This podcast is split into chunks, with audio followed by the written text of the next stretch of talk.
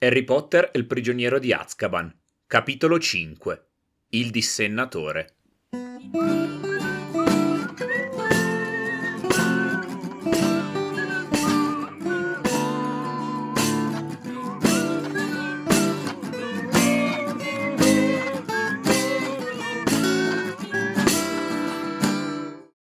Buongiorno, buonasera, bentrovate, bentrovati al quinto capitolo della terza stagione del Ghirigoro. Siamo sempre io, Morpheus e tutta la redazione del Ghirigoro che vi parliamo da Hogsmeade.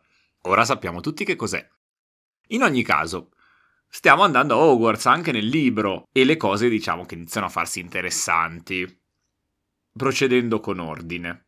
Come prima cosa, in questo capitolo ci viene presentata una situazione davvero davvero molto umana, che sarà capitata sicuramente a tutti noi almeno una volta nella nostra vita, quando si ha qualcosa di importante da dire a qualcuno e non si riesce a trovare il momento. Harry sta smaniando per dirgli di Sirius Black, a Ron e Hermione ovviamente, ma non c'è il momento adatto. Inizialmente si sforza di trovarlo con Ron, ma poi capisce che non è Harry e dice va bene, parliamo più avanti. Anche sul treno c'è uno che dorme di fianco, ma alla fine dirà, ok, ora o non ce la faccio più. Quindi niente, empatizziamo molto con Harry qui. Con chi non empatizziamo invece è Percy, che sta rendendo la vita infernale a Ron, suo compagno di stanza al paiolo magico, e che si merita un po' le prese in giro di Fred e George. Anche se vediamo che è cresciuto, avevano detto che i nostri sarebbero cresciuti, Percy che a qualche anno di più cresce prima di loro e non si vergogna più di avere una fidanzata, ma salta la fase dove avere una fidanzata è normale e, e non c'è bisogno di tenere una fotografia sul suo comodino. Vabbè, ma è Percy, è particolare. A proposito di Percy, oltre alle disavventure con la foto della sua fidanzata, ci viene nominato anche in relazione al suo gufo quando Errol, Edwige e Hermes, appunto, o Hermes, a seconda di come lo si pronunci, i tre gufi lì presenti vengono caricati nei bagagli. Mi pare che non ho fatto mai una etimologia del nome del gufo Hermes, neanche di Edwige però. Errol, sì, Errol l'abbiamo visto, eh, richiama Error, eccetera. Partendo da Edwige, mi sento molto colpevole a fare questa cosa solamente nella terza stagione e a non averla fatta prima. O magari l'ho fatta e sto perdendo la memoria, ma non credo di averla fatta, secondo me non l'ho fatta. In ogni caso Edwige viene scovato come nome da Harry in un libro di storia della magia, non ci viene specificato nient'altro, probabilmente gli piaceva il nome, gli piaceva il personaggio. Nella storia, prima che diventasse il nome della civetta di Harry Potter, Edwige era un nome molto comune in Europa, ovviamente in Europa come Hedwig, ma anche in Italia come Edwige, soprattutto nel nord o qualche, c'è qualche signora anziana che ancora si chiama Edwige. Ne troviamo a bizzeffe. Secondo me l'Edwige che può rimanere anche nella storia della magia è Edwige di Polonia, che era una regina, anzi era un re, perché non era regina in quanto consorte del re, ma era proprio lei la sovrana, quindi il suo titolo era Edwige, cioè la regina Edwige re di Polonia e Lituania, perché erano insieme all'epoca, e oltre ad essere una regina è stata fatta santa ed è la santa patrona delle regine, la santa patrona di Polonia, ma anche dell'Unione Europea, quindi è abbastanza importante. Secondo me potrebbe essere che fosse anche una strega, visto che era regina, era santa, perché non essere anche strega? E diciamo che è un bel esempio da prendere. Mentre Hermes è un nome nomen, deriva dal dio greco Hermes o Ermete, che era il messaggero degli dei, appunto. Quindi Hermes porta i messaggi, a differenza di Errol, che invece si schianta contro le cose. In ogni caso, i gufi riescono ad essere caricati assieme a tutti gli altri bagagli sulle macchine del ministero che non hanno nessuna scritta per prendere in giro Percy, per quanto secondo me Fred e George potrebbero anche averci provato a incidere davvero le lettere. Comunque, si vede una grande preoccupazione del signor Weasley. Abbiamo appena scoperto di Sirius Black che vuole uccidere Harry e vediamo ora la preoccupazione di, del signor Weasley che li fa aspettare dentro, poi quando escono per strada si guarda a destra e a sinistra come se Black arrivasse da un momento all'altro, ma perché potrebbe effettivamente, non, non sanno di cosa sia capace, o meglio, sanno che ha ucciso un sacco di persone in pieno giorno davanti a tutti, quindi potrebbe esserlo. E qui capiamo la preoccupazione di Caramel, di cui vi avrei voluto accennare nella, nell'episodio in cui la professoressa Kuman gli avevo dato le ferie. Caramel era preoccupato, non punì Harry anche per quello, era contento e sollevato di vederlo vivo. All'epoca non sapevamo, ora sappiamo che era perché pensava che Harry non fosse scappato, o meglio magari era scappato ma poi era stato preso subito da Black. Riusciamo a salire sulle auto del ministero che sgusciano bene nel traffico, e qui mi è venuta una riflessione. L'autrice odia il traffico? Cioè, tutti odiamo il traffico, però lei ce lo mette proprio all'interno dei libri, nel senso che nel giro di due libri, del secondo e questo scampolo di terzo, troviamo ben tre mezzi che combattono il traffico, perché queste auto del ministero ci sottolinea come sguscino tra le auto, scattino in prima fila davanti al semaforo, quindi nonostante siano apparentemente normali, in realtà non seguono le leggi della, dell'imbottigliamento come le auto babbane. Pochi capitoli fa abbiamo trovato il nottetempo, che lui addirittura non sgusciava, faceva spostare le cose pur di non rallentare la propria corsa. E poi in Harry Potter e la Camera dei Segreti c'è ovviamente la Ford Anglia del signor Weasley, che addirittura vola per evitare il traffico. Quindi potrebbe essere un sentimento dell'autrice negativo nei confronti degli imbottigliamenti stradali che grazie alla magia viene risolto. Arriviamo finalmente a Diagonalley e non ricordo se l'ho fa- sottolineato, ma lo sottolineo adesso come, ok, abbiamo salvato la vita a Ginny, ma mo a malapena ci diciamo ciao di nuovo, tutto come prima, e invece qua abbiamo un momento di complicità. Ci sta che dopo un'avventura del genere un minimo il rapporto sia cresciuto oltre il mutismo selettivo della ragazza. E qui infatti c'è Percy che diventa tutto pomposo, per, si liscia i capelli perché eh, vede che la sua ragazza è in vista. Harry e Ginny si guardano, soffocano una risata per non farsi sentire da, da Percy, ma è un bel momento di complicità. Diciamo che non è dimenticato il fatto che ci siamo salvati la vita a vicenda e che quindi siamo un po' legati, un po' come... Ci sono avventure che legano indissolubilmente, tra cui affrontare un troll di montagna. Ecco, diciamo che anche con Ginny si potrebbe iniziare a vedere un rapporto. In realtà poi sul terreno arriva Ron che la caccia via in malo modo e quindi ci troviamo nello scompartimento col professor Lupin, che è tanto trasandato nel vestire, nell'aspetto, che però non aveva mancato di aggiornare la sua targhetta del bagaglio non solamente come R J Lupin ma come professor R J Lupin, giusto perché così si mettevano le cose in chiaro sin da subito, sin dal treno. Dovete chiamarmi signor Maiale!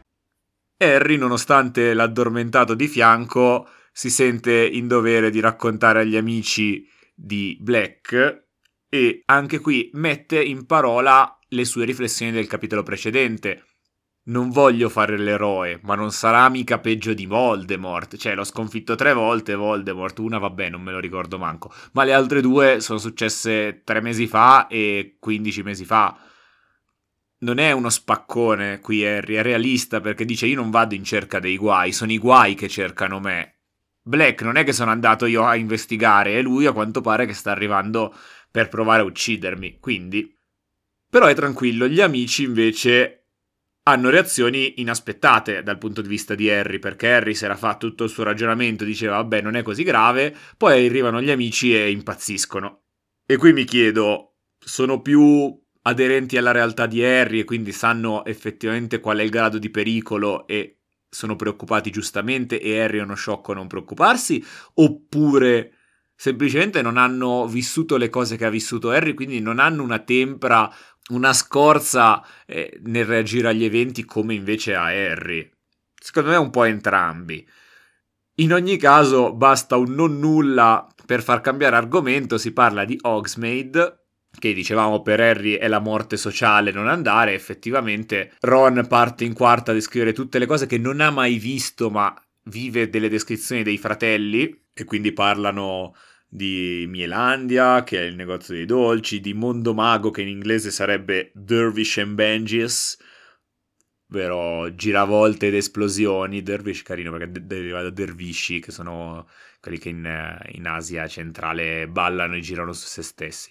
Di base quindi è un negozio di scherzi, infatti piace ai gemelli Weasley. Hermione, che deve sempre buttarla sullo storico interessante, parla della Stamberga strillante. Comunque capiamo che è un posto super figo, io lo so bene, ci vivo, ma anche dal punto di vista di, dei tredicenni che non ci sono mai stati e non vedono l'ora di andare. Harry ci soffre, eh, rode, rode. Poi diciamo che prima dell'incontro clou del capitolo arriva anche il solito incontro col nemico giurato Malfoy. Potterino e Lenticchia li chiama i due prendendoli in giro. A qualcuno della redazione ha fatto molto ridere questa cosa. In inglese è Potty and the Weasel. Weasel abbiamo già detto che è la lontra. Potty invece è il vasino da notte di Basile. Quindi vabbè, nomignoli stupidi di Malfoy, che però nonostante guardi Lupin un po' con supponenza perché prende in giro Ron per i soldi, vede Lupin che di aspetto non è granché.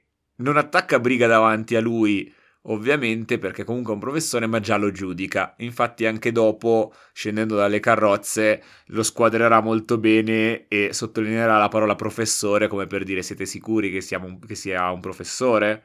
Poi arriva il dissennatore. Le guardie di Azkaban, che abbiamo sempre nominato, si palesa qui in carne e ossa, o meglio, boh, ce l'avrà delle ossa? Carne sicuramente, perché la descrizione della mano che esce dal mantello, che colpisce molto Harry, ci fa intendere che ci abbia della carne.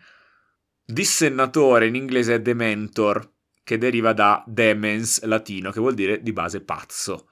Quindi la traduzione è azzeccata, vedremo più avanti il perché di questa cosa, di questo nome, anche su tutte le cose, cosa fa un dissennatore, eh? Lo vedremo più avanti quando lo scoprirà anche Harry.